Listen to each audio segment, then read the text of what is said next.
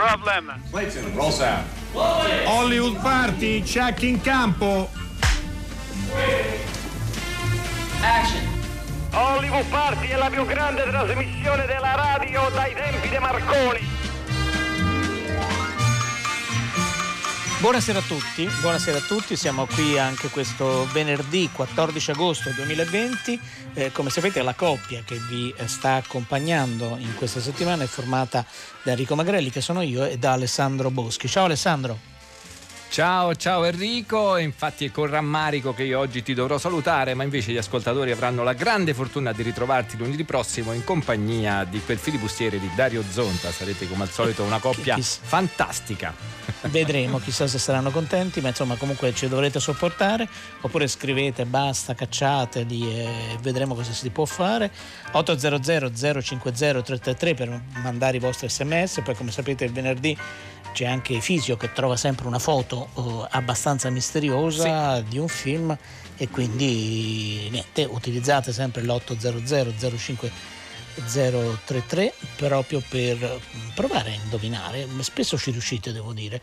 Ehm, abbiamo un sito siamo presenti sui social non andiamo um, assolutamente in nessun modo in vacanza. Ci sono i due cofanetti che vi ricordo ancora una volta un'estate con Totò e trovate una serie di film che abbiamo proposto al Cinema Radio, così come c'è un cofanetto dedicato a Franca Valeri. Ma come sempre cominciamo con le notizie e poi naturalmente arriverà eh, sì. il nostro Efisio che ci proporrà la foto misteriosa, il documento misterioso. Tu hai trovato le notizie singolari, vero Alessandro? Io ho trovato notizie singolari. La prima è di carattere economico perché Michael Jordan e le scarpe di Michael Jordan, che tra l'altro utilizzò in una partita esibizione in Italia, durante la quale fece una schiacciata talmente potente da eh, mandare in frantumi tutto il tabellone e un pezzo di questo tabellone si infilò nelle, sotto le scarpe. Ecco, queste scarpe eh, non diciamo di che marca sono, ma lo sappiamo tutti, eh, sono state vendute sono. all'asta, all'asta di Christie a 615 mila dollari che è una cifra spropositata, ma pare che questa, eh, questo valore sia aumentato anche in virtù del successo che ha avuto la, sempre eh, la serie televisiva The Last Dance dedicata appunto a Michael Jordan. Un'altra notizia che invece riguarda un po' anche me personalmente, perché Enrico ho deciso di prendere e andarmene in Oregon perché lì c'è l'ultimo Beato blockbuster. Te. Noi credevamo Enrico che, che erano già che non cioè, ci fossero più, più. È vero. E invece questa ancora c'è e questo, questo blockbuster adesso eh, diventerà un RB. Eh, con la eh, curiosità che ci saranno videocassette, ci saranno eh, dei grandi schermi, grande popcorn, quindi sarà un salto nel passato che io naturalmente non vedo l'ora di fare, perché questo come sai è uno dei pochi modi eh, per rimanere sempre al passo con i tempi, perlomeno i tempi che, che quelli che piacciono a me. Tu Enrico hai delle notizie?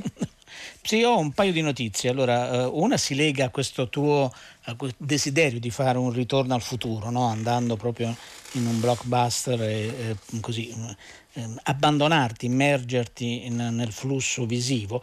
Eh, è una notizia che in qualche modo ha a che fare con il passato. No? Come sapete negli Stati Uniti, come in Italia, eh, e soprattutto negli Stati Uniti, visto l'acuirsi e la fase decrescente del Covid, almeno per ora non si intravede, un'importante eh, catena di, eh, di, sale, sono circa 600 sale, la catena è AMC, eh, decide dal 20 di agosto, ma credo solo quel giorno, per celebrare il centenario di vendere i biglietti per vedere i film a 15 centesimi eh, e lo slogan è eh, vi proponiamo film del 2020 ai prezzi del 1920 e quindi lo slogan mi sembra molto divertente. Non viene poi precisato se questa promozione, questo tentativo di invogliare gli spettatori a, in sa- a tornare in sala durerà un solo giorno o più giorni. L'altra notizia invece eh, riguarda la puntata di domenica prossima, quindi dopodomani, eh, del programma Dalla Terra alla Storia,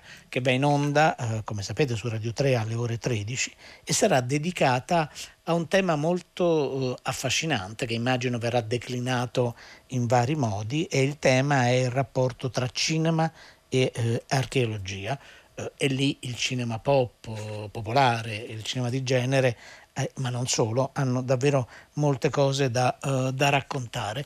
Chissà se il nostro Efisio è già in linea. Ma chissà. Stavo Fisio. ascoltando con grande interesse Ah, eccoti, ciao, la Efisio. sua ultima notizia, dottor, dottor Mangrelli, e sono per, per cinema e archeologia. Mi viene in mente una scena, una, una sequenza de- del- di Bravissimo, il film con Alberto Sordi, in cui a un certo momento c'è l'acquedotto Claudio. Chissà che non venga presa in, in, eh, Potrebbe. in potrebbe. considerazione da- dai- dai, mh, dagli organizzatori di questa, di questa cosa. Insomma, ecco. Come state? Ma si ricorda Bene? lei Mulas la Sì. battuta, la battuta che fece Sordi quando allo Me lo scolaro che gli disse eh, sì, sì, me lo ricordo. dire? Anche mio cugino si chiama Claudio e chi se ne frega risponde Alberto Sordi con i suoi tempi. eh. Bene, e come state? Bene? Io Stiamo sono qui bene, solo. Sto pensando una cosa, chissà che non sia, che non sia vera, ma non sarà che, che Don Isidoro sta, sta- sta sviluppando un suo aspetto sadico nel lasciarmi tutti questi indizi? nel- ma io creo- penso questa cosa. Oggi mi ha detto la, la soluzione è in piscina, ma qui piscine non ne abbiamo, dottor Magrelli, dottor Boschi, che devo fare? A meno che non faccia riferimento alle vecchie cisterne dell'acqua, una volta l'acqua corrente non c'era, venivano accumulati in questi cassoni e qualcuno ci va a fare il bagno, forse sarà così. Sarà Comunque io vado ad indagare, intanto vi, vi elenco gli indizi che mi ha lasciato. Allora, una copertina di un 45 giri con dedica a Don Isidoro con stima di Maruzzella cantata da Renato Carosone, quindi presumo che la dedica l'abbia fatta il grande cantante napoletano. Poi c'è una fotografia con datata 1973 dove ci sono due grandi del teatro e della televisione italiana e anche del cinema, chiaramente, che sono Ugo Pagliai e Gigi Proietti. Dello stesso anno. Don Isidoro è in una foto con i fratelli David e Robert Carradine, che poi tra l'altro sono anche fratellastri perché il padre ha avuto non so quante famiglie, quindi vabbè, sono gli unici figli di altre madri, cioè, ma sono diversi. Questi sono i tre indizi. Io non so che film possa essere. 335 56 34 296 o eh, speriamo che qualche eh, anzi voi in primis, ma anche qualche ascoltatore di Hollywood Party riesca a farci indovinare questo quesito. Io Speriamo. eh, ci risentiamo se volete alla fine, vado Certo. a cercare questa Ma misteriosa certo. piscina in questo pensionato eh, romano assolato e caldo. Buona trasmissione, ci sentiamo Grazie dopo. Fisio. Ci Ciao, affidiamo agli ascoltatori perché io sono proprio così, vabbè, non indovino mai e sono indizi apparentemente semplici, però vabbè, contiamo sulla sagacia dei nostri, dei nostri ascoltatori. Bene, adesso abbiamo un compleanno Enrico, vero? Sì, Dobbiamo salutare bello.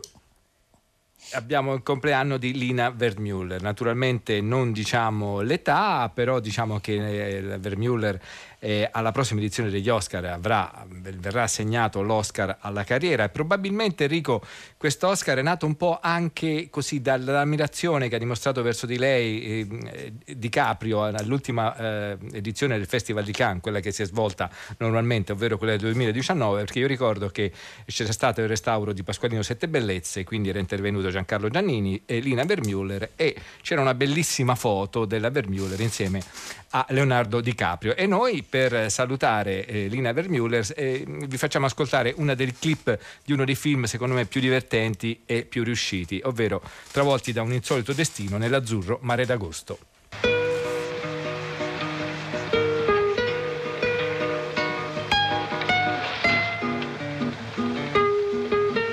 Eh no, eh. Scotti. Gli spaghetti sono scotti. Ma dico io, ma perché li avete fatti scuocere? Ma io non capisco, ma non ci voleva mica tanto stare attenti, no? Eh sì. Ma dispiace. Eh, gli dispiace. Non gliene frega niente lui, che gli frega lui, eh? Che non possessa ma. Ma che è stato? Che è successo? Eh, la bottana industriale si ingazzò perché disse che gli spaghetti sono scotti. A toccarli a me mi pare che vanno bene. Lei li vuole al dente. Ah, lascia perdere, no, non sono mica poi tanto male. Beh, sarà la fame, ma per me sono buonissimi, sa? Anche te li trovi buoni? Mm, va bene, allora buon appetito a tutti. Io faccio la dieta. Scusate signore, che avete trovato? Gli spaghetti scotti? Eh, pazienza. Gennarino ci vuole punire. Eh, Forse perché rappresentiamo la classe dei capitalisti, vero? Voi pazziate, signor. Se non ci foste voi, noi staremmo chiusi in una fabbrica a sudare mezza pedenzina in macchina e poi quattro lire. Comunque, nell'attesa della rivoluzione della catastrofe, proviamo a farli una volta al dente questi spaghetti, una volta almeno, eh? Avete ragione, signor. E spaghetti, la prossima volta facimmelo al dente, capito?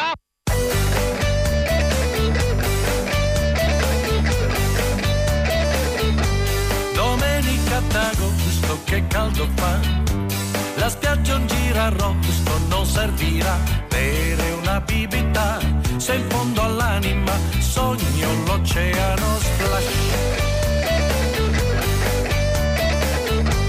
Ondeggiano le palme da davvero, in cielo un volo di fenicotteri, sopra lo scoglio c'è ragazza che ride, si tuffa giù splash. Vieni qui, qui da me, turila, turila la, vieni qui se ti va, turila, turila la, qui da me troverai, turila, turila la, tutto ciò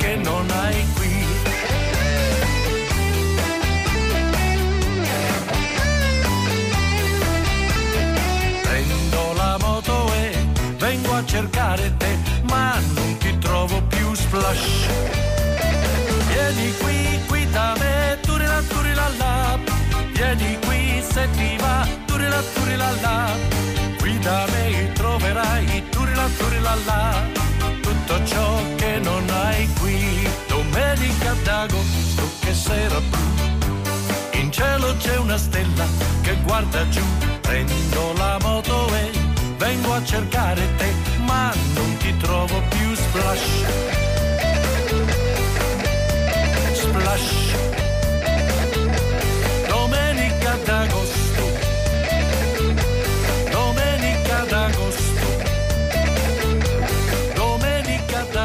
Domenica d'agosto per me è un po' come, caro Enrico, come il caffè latte col pane, ma non il pane tostato, il pane raffermo, una cosa alla quale non so rinunciare. Tra l'altro quest'anno arriviamo proprio un giorno soltanto prima del, del Ferragosto e naturalmente era la canzone di Bobby Solo. Ricordatevi che il numero per i vostri sms è il 335 56 34 296. Enrico.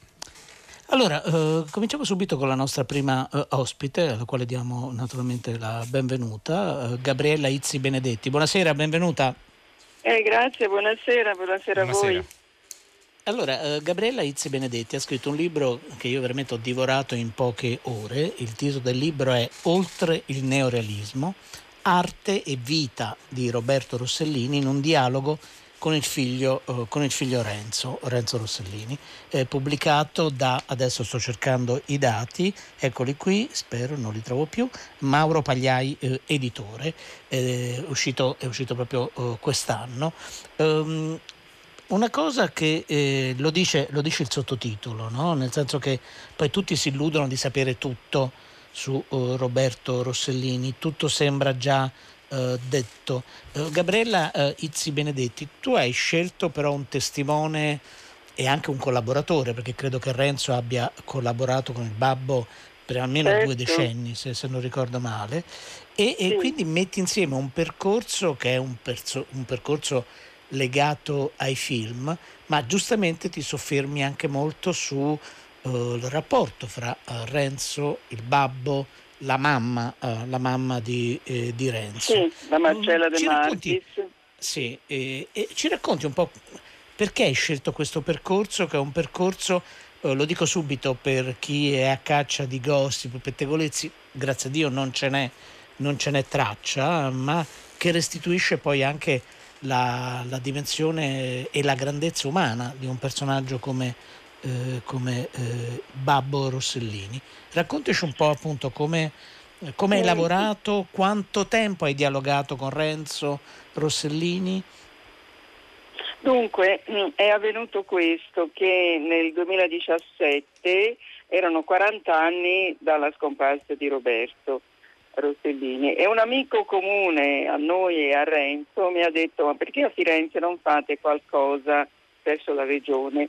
Io non faccio parte della regione però sono molto legata al Presidente della regione, Eugenio Gianni, insomma al gruppo assessori eh, siccome scrivo, pubblico, eccetera, fa parte della, della vita fiorentina, no? questo tipo di cultura. E Certo. allora eh, mi sono rivolta a un assessore Alessandro Lopresti che è stato felicissimo e abbiamo iniziato a pensare ad un convegno e quindi è venuto Renzo, è venuto Goffredo Fochi, insomma è stato un convegno che abbiamo organizzato e io ero la moderatrice e a Renzo è piaciuto moltissimo quello che ho detto, come l'ho detto.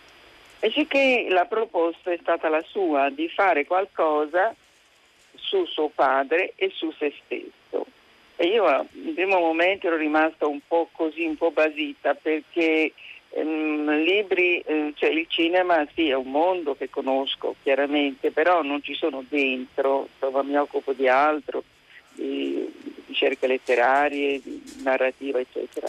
Però ho visto che ci teneva molto perché è tornata a Roma, mi ha mandato delle interviste che gli hanno fatte, eccetera. Allora abbiamo iniziato questo percorso.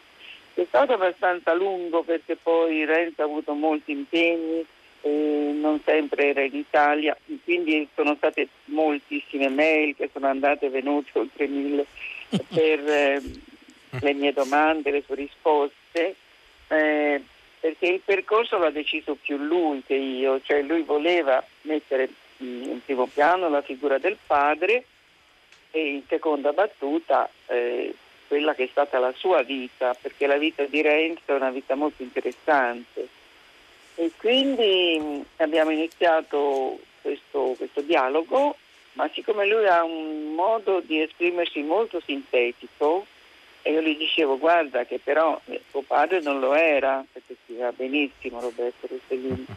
E diceva io sono sintetico, come si fa? E allora praticamente le, le- le sue risposte le ho eh, dovute diciamo approfondire, mettere in un certo modo perché mm, tre parole di risposta ogni volta insomma non si fa un libro. Quindi sarebbe stata un po' dura, signora. Come? Eh, signora, dico sarebbe stato dura fare un libro solo con tre parole alla volta. E io, signora Gabriella, eh, ho, ho- una curiosità da, da chiederle. Secondo me, dica, una delle parti più.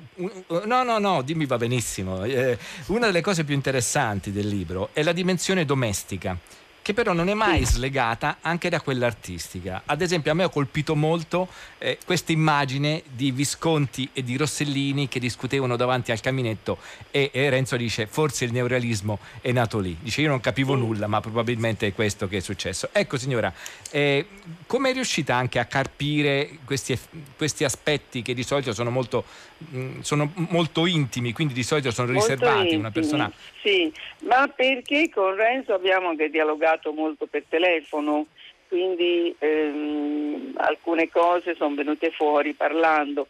Non è stato semplice perché mh, il carattere di Renzo ha un suo riservo e quindi poi lui era terrorizzato proprio dal gossip, io ne sono ben distante. E allora lui ha capito che da parte mia c'era questo bisogno di approfondire a livello di sentimenti, di, di verità, di verità interiori, collettive, personali, domestiche. Insomma, e questa cosa in fondo a lui piaceva, perché per esempio tutta la sofferenza per la morte del fratello romano, la sofferenza dei genitori, eccetera, era qualcosa a cui lui eh, è rimasto molto legato e teneva a parlarne. Quindi mh, penso che, che Renzo sia una persona proprio legata al suo vissuto domestico, alla sua, al calore che veniva generato dai suoi genitori nonostante la separazione, perché sono rimasti poi molto molto amici, tra loro hanno collaborato, eccetera. E quindi non è stato difficile questo discorso, forse perché partivamo tutti e due da un'idea di questo genere nel realizzare il libro. Ascoltiamo, eh, signora. Eh, sì, sì, ci siamo, no? No, Stavamo io sono ascoltando attentamente. Gabriella. Sì, sì, buongiorno. Gabriela, se è in linea con noi a Hollywood Party, eh, ancora tranquillamente. Eh, volevo dire, ascoltiamo una prima clip di uno dei capolavori di eh, Roberto Rossellini, Viaggio in Italia. Un cognac? Sì, va bene. Ti sei divertita? No. Non sembrava. Era un pezzo che non ti vedevo così allegra e di buon umore. Anche tu eri molto allegro. Ne sei proprio tanto sicura? Perché non vuoi ammetterlo? Ti sei divertito molto? Pensa a ciò che ti pare. Cosa ti dicevano tutti quegli italiani? Che ti raccontavano le solite storielle? Geloso? Non mi fa ridere. Da quando ci siamo accorti che eravamo come due estranei, hai fatto di tutto per peggiorare le cose. E tu allora? Non hai detto una parola né fatto un gesto per cercare di salvare quel poco che resta del nostro E mondo. perché dovrei farlo io sola, questo sforzo? Perché la colpa è tua. Unicamente tua. Subito dopo che ci siamo sposati ho capito benissimo cos'era che non andava. Nei tuoi occhi non ho visto che scetticismo e ironia. La paura del ridicolo mi ha paralizzata. Sciocchezza. Ma mi sorprende sentirti dire che tenevi tanto ai miei sentimenti. Che vorresti dire? Quello che ho detto. Mi accusi di criticarti in tutto, esageri. Certi lati del tuo carattere non mi piacciono. No, lo so bene. La tua mania di drammatizzare e il tuo ridicolo romanticismo.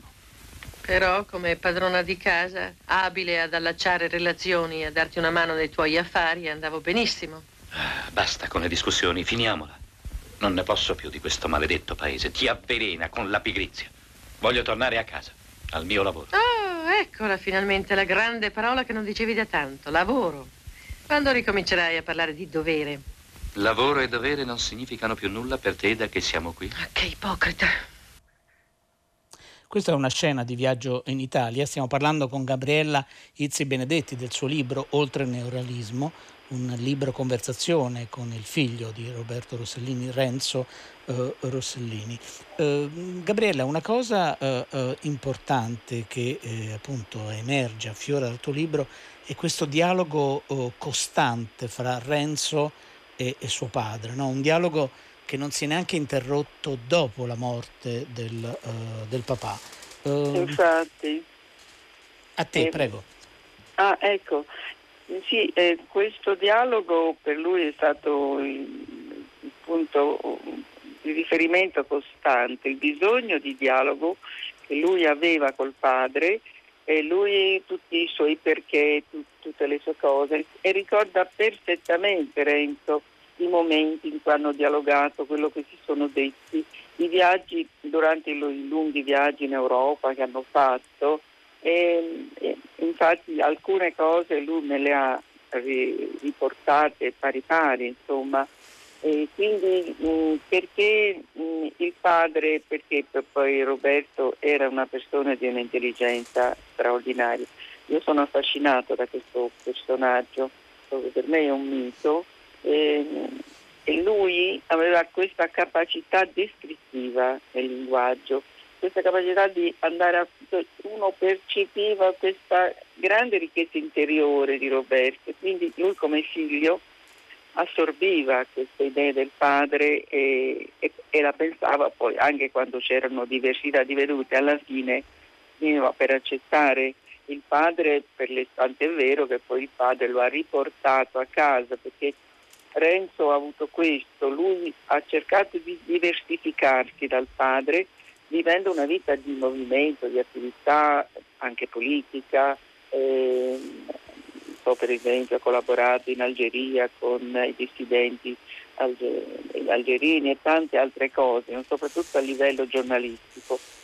E il padre era molto preoccupato. Poi alla fine il padre è riuscito a riportarlo in casa, nella famiglia. Ma perché? Perché questo forte senso della famiglia. Noi abbiamo l'idea di Roberto un po' come un tomber de femme, eccetera. In realtà lui era molto, quasi moralistico, cioè era avanti la famiglia della casa, tutto quello che si vuole, però perché amava quella donna. Quando mh, Renzo si legò a una ragazza e, e andò a vivere con lei, il padre lo, lo convocò e gli disse, senti, se tu eh, stimi una ragazza tu la sposi, erano altri tempi ovviamente, no? E se invece non la stimi non ci va a vivere insieme. Quindi il padre eh, invitò i genitori di lei e chiese per lui la mano della ragazza e si sposarono quindi Renzo questa Patrizia. Questo è molto Gabriella- bello perché poi... Dimmi. Gabriella, io ho una curiosità di costume. Eh, onestamente, alla quale lei in parte ha risposto, ovvero eh, ehm, Rossellini affermava che il suo era un matrimonio assolutamente riuscito e quando fece questa affermazione tutti rimasero un po' stupiti perché, insomma, come diceva lei, lui era un tombeur. Eh, però nonostante questo, l'ultimo istante della sua vita l'ha trascorso insieme alla sua prima moglie, perché comunque questo, questo eh, eh, affetto, questo amore, eh, non so neanche come chiamarlo onestamente, forse anche qualcosa di più, sicuramente di diverso, eh, non si è mai interrotto. Ecco, eh, Renzo, da questo punto di vista, come percepiva il rapporto tra questi suoi genitori? Cioè gli sembrava una sorta di... mm, Come Sono percepiva? Ehm, Non so quanto poi abbia sofferto di questa separazione. Lui dice di no perché i genitori si separarono prima che lui diventasse, che era piccolino piccolino, quindi non lo ricorda. Ricorda i momenti in cui aspettava questo padre che non arrivava mai, però eh, perché era preso da- dal suo lavoro. Però eh, era un uomo molto affettuoso, per cui faceva sentire la sua presenza anche quando era in giro per l'Italia e per il mondo, continuamente telefonava e a quell'epoca telefonare era complicato. E, e con la madre è rimasto un forte legame, tant'è che Roberto Rossellini iniziava sempre i film il 17 di gennaio, che era il giorno della, della nascita della Marcella De Marchis e aveva per questa donna un particolare, era diciamo la pietra d'angolo, era il punto di riferimento, tanto che veniva poi chiamata la guardiana del faro, una donna io credo eccezionale la Marcella De Marchis che ha avuto la capacità di tenere unita tutta questa famiglia accettando di volta in volta le donne che sono venute a, a sostituirla e quindi creando un insieme mh, di continuità non so, erano continuamente a pranzo insieme, quindi quasi poi abitavano quasi di fronte. E il matrimonio è riuscito velocemente, glielo dico, perché quando gli amici si meravigliarono per- perché parlavano di coppie che si separavano e lui disse sapete qual è il matrimonio veramente riuscito? Il mio è quello di Marcella. Ma come? dissero gli amici. Vi siete separati da tanti anni? Sì, siamo separati, ma ci vogliamo bene, siamo amici, stiamo sempre insieme, lavoriamo insieme. Lei era la costumista ufficiale dei suoi film e, e- e più, di, più riuscito di così un matrimonio come si fa? Vero. È molto carina questa cosa. E quindi Sì. bisogna separarsi per, eh, appunto, per avere un matrimonio ideale.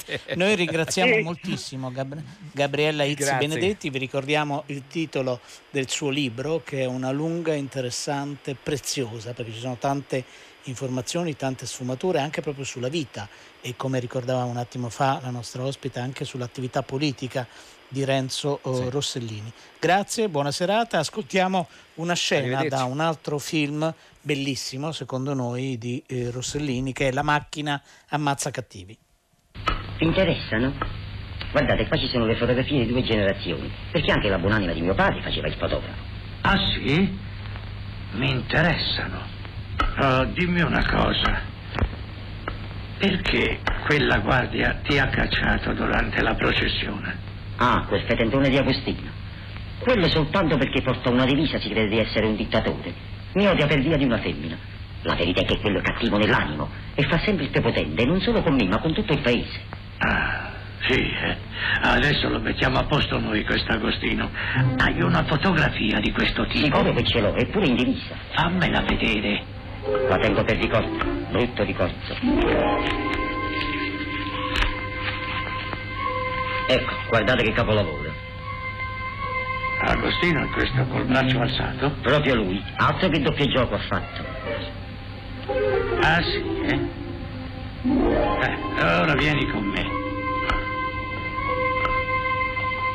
Ma voi che volete fare? Fa bene attenzione a quello che ti dico. Ora devi fotografare questa fotografia. Ecco qua. Ma insomma, si può sapere cosa volete fare? Obbedisci tu. E vabbè, Eh, in questo paese c'era proprio bisogno di di me. Sant'Andrea. Ci sarebbe bisogno di Sant'Andrea.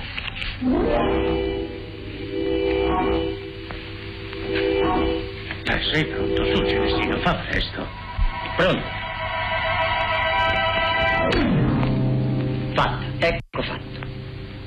Non è la parola giusta, devi dire il contrario. E qual è il contrario? Dispare, distruggere i cattivi, va a vedere.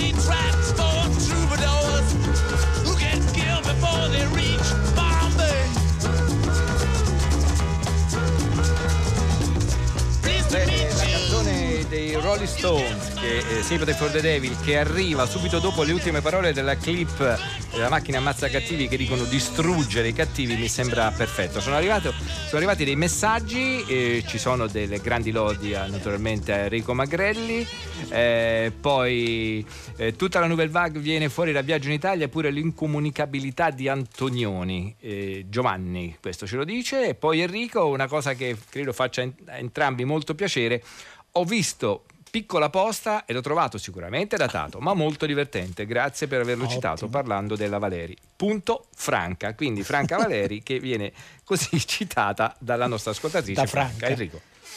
Prego, prego, prego, era un consiglio eh, dovuto, sì, forse un po' datato, anche io ne ho rivisto un pezzo l'altra sera, cioè ogni tanto lo rivedo un po'. Ora vi portiamo nel 1968 un episodio che ebbe una risonanza, è un episodio che ebbe una risonanza eh, europea, quasi forse mondiale, ma non solo questo, questo episodio, il- ne parliamo con il regista, il regista di un, eh, di un documentario, di un film che si chiama 1968 eh, Gli uccelli e l'abbiamo raggiunto eh, proprio in vacanza da, da quello che ho capito. Silvio Montanaro. Ciao Silvio benvenuto ad Hollywood Party.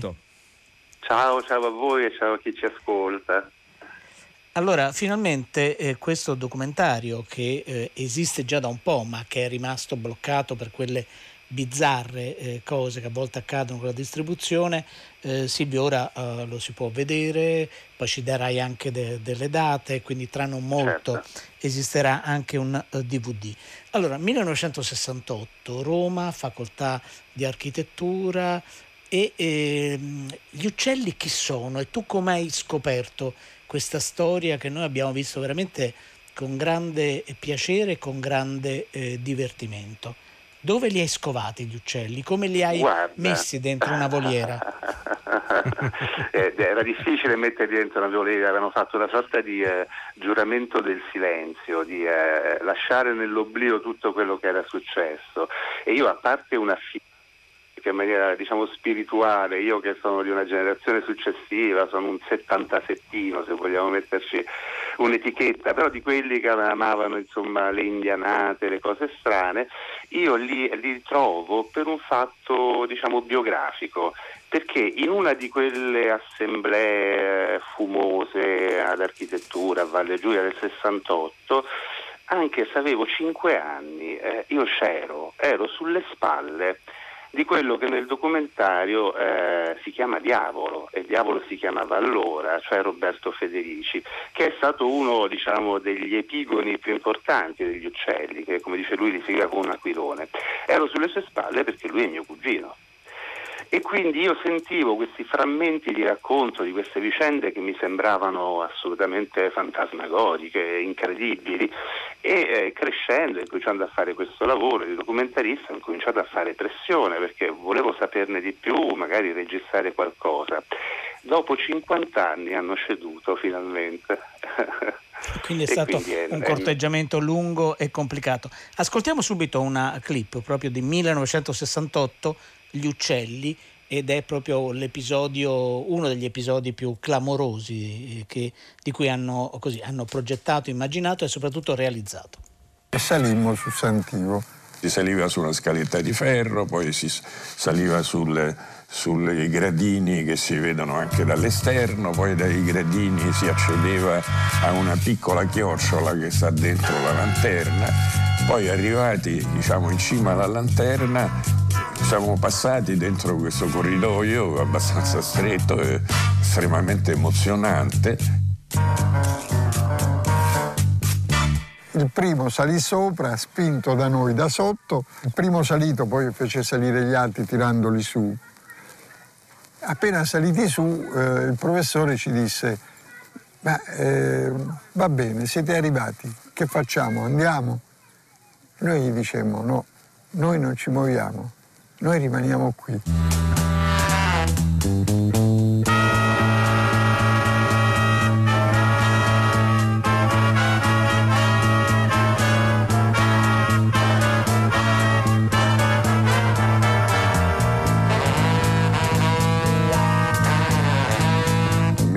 Reso conto benissimo che loro volevano dare un significato di protesta alla loro presenza in quel luogo. Avevo mangiato la foglia, nel senso che avevo capito che ci sarebbe stato qualcosa di, di, di eccezionale, quindi sapevo benissimo che quando abbiamo chiesto di, di scendere insieme al eh, Presidente dell'Archivio di Stato non avrebbero probabilmente accettato.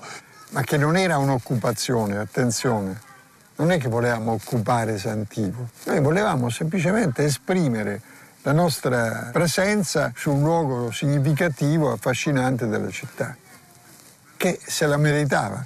Mi sa che Boromini non c'era mai stato a dormire lassù.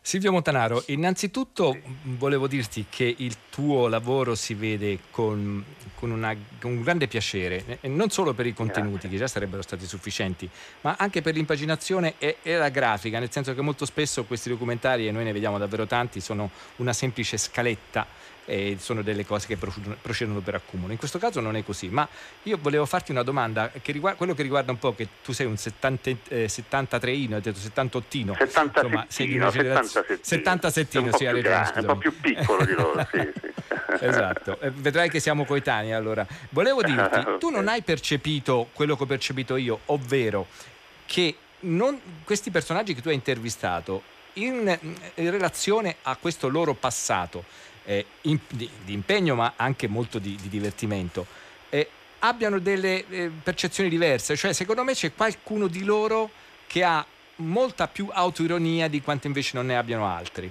Io ho notato mh, che ci sono delle differenze. È un'impressione oppure anche tu hai avuto la stessa percezione? Guarda, sicuramente sì, anche perché poi eh, andando avanti nel tempo ognuno ha sviluppato linee esistenziali piuttosto diverse, insomma passiamo da Paolo Liguori a Paolo Ramundo che invece è diventato un agricoltore e via dicendo. Quindi sì, sensibilità, modalità diverse. Però lasciami dire una cosa, che quello che c'è di straordinario, e forse un pochino nel documentario si vede, è che anche se io li ho intervistati in momenti, eh, in cose totalmente diverse e loro con, eh, ti ripeto, sensibilità diverse, come giustamente tu hai colto, sono riuscito a comporre un affresco assolutamente unitario. È come se poi alla fine il gruppo avesse comunque tenuto un filo comune. Poi è vero, cioè, eh, ci sono dei personaggi che hanno un'ironia e un'autoironia assolutamente straordinarie. Dunque, eh, Silvio Montanaro, ascoltiamo un altro momento del, del, tuo lavoro, 1968 Gli Uccelli, perché Gli Uccelli, questo gruppo non gruppo, senza un rego, come dire, non è che avessero una carta eh, di intenti e nel documentario, e poi tu lo racconti molto bene, no? poi incrociano Guttuso, eh, incrociano Levi, e incrociano anche Schifano e i Rolling Stones. Ascoltiamo. Noi abbiamo continuato a tentare di fare cose spesso non riuscite, per esempio un concerto con i Rolling Stones al Foro Romano, che allora eh, oggi sembra ovvio che si possa andare in un luogo archeologico a fare un. Allora Mario Schifano, che, eh, con il quale avevamo fatto amicizia, ci ha invitati a pranzo assieme a Mick Jagger e Keith Richards. Sì, loro si dividevano delle donne, avevano questa consuetudine. Queste donne, belle donne, che venivano a Roma stavano con Mario, andavano là e stavano con Keith Richards. E mi ricordo io spiegavo a Mick Jagger eh, com'era, di, com'era bella l'idea di fare un concerto al Foro Romano. Loro non sono dei prodigi di cultura, questi ragazzi, dei talenti straordinari nella musica, però non capiva che cazzo volessi io. Io ho litigato con Mick Jagger, mi ricordo, lo imboccavo con dei carciofi per tenerlo buono. E invece a un certo punto si è impermalito, e ho detto basta che è sta storia, l'archeologia. Beh, i carciofi possono Rido, molto, ma non tutto. Silvio Montanaro, eh, eh, a un certo punto gli uccelli anche, hanno anche una, una trasferta in, in, Germania, ma è sbaglio a un certo punto si vede anche Rudike Wögler, l'attore icona di, mm, eh, di Wim Wenders eh, in un'immagine? Beh, come no, come no, di passaggio eh, c'è anche lui, tra altre cose incrociano altri personaggi particolari, perché poi si incrocia un altro personaggio su cui tra l'altro faccio un altro documentario che è Remo Remotti, che è amico di Wegler, è amico eh, degli uccelli, insomma eh, c'è anche Wim Wenders eh, tra di loro, insomma in, in, ambiente, che scenderà poi giù in Italia insieme a loro per andare a Matera. Quindi c'è uno strano intreccio in quel momento. Silvio Montanaro, noi ti ringraziamo davvero molto, poi appena hai le date, le hai già per adesso, non le diciamo ora perché poi magari sono fra tre settimane uno se lo dimentica, eh, c'è la possibilità e ve lo consigliamo di vederlo veramente perché è un, è un pezzo di storia eh, in cui politica, cultura, fermenti sociali, avete sentito alcuni dei nomi che abbiamo, che abbiamo citato. Uh, Silvio Montanaro, ti ringraziamo molto. Grazie. 1968, Gli Uccelli. Grazie a voi, grazie veramente.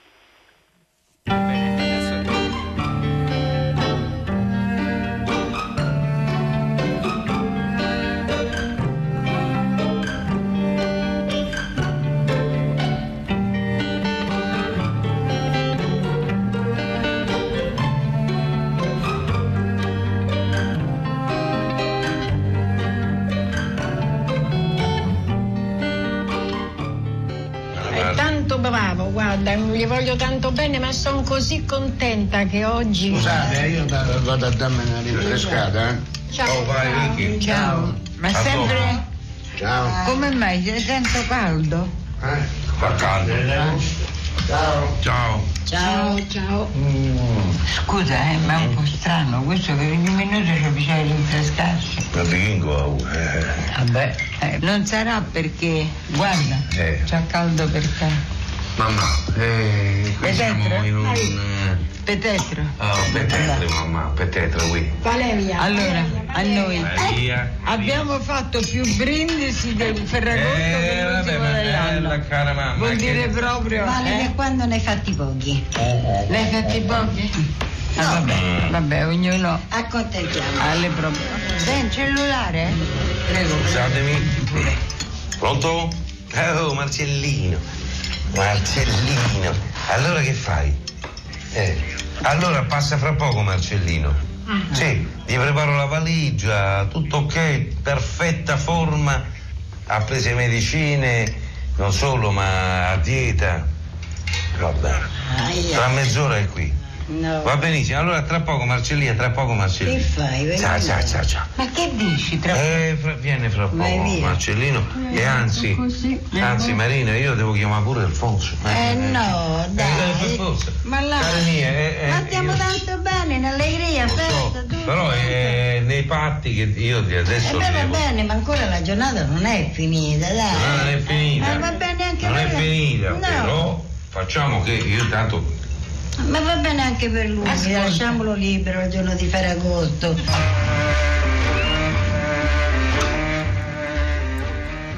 Beh, non ci poteva essere un finale migliore di questo di Pranzo di Ferragosto, che è un film che ha già 12 anni, ma secondo me è perfetto proprio per rappresentare una- un'estate in città, Enrico. E chissà l'estate in città come la passerà anche Ferragosto, sono quasi sicuro che non si muove il nostro Efisio Mulas. Efisio. Al dottor Di Gregorio e chiedergli che cosa, se lo posso andare a trovare. Eh, Potrebbe essere questa una soluzione perché eh, io rimango qui. eh. Sono arrivato in piscina, dottor Magrelli e dottor Boschi. ma, eh. eh, Come pre- allora. no, no, no, come prevedevo, sono le vecchie cisterne della- che accumulavano l'acqua per poi... Eh, se- io l'ho detto, ho la- quasi la conferma che ci sia una vena di sadismo nel, nel mostrarmi tutte le sue conoscenze. Qua allora io sono arrivata alla conclusione, vediamo, io vi dico il film e voi mi dite se qualche ascoltatore l'ha indovinato. Il film è Mean Streets di Martin Scorsese, 1973. C'è, c'è Guarda, stato qualcuno- uno che ha indovinato. Sì, vero? Sì. Main Street o Don Chisciotte? Poi c'è Eh no, ci doveva dare una, però, una risposta precisa.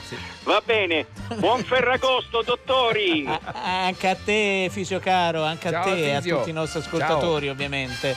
Allora, chi ha fatto questa puntata, Ale?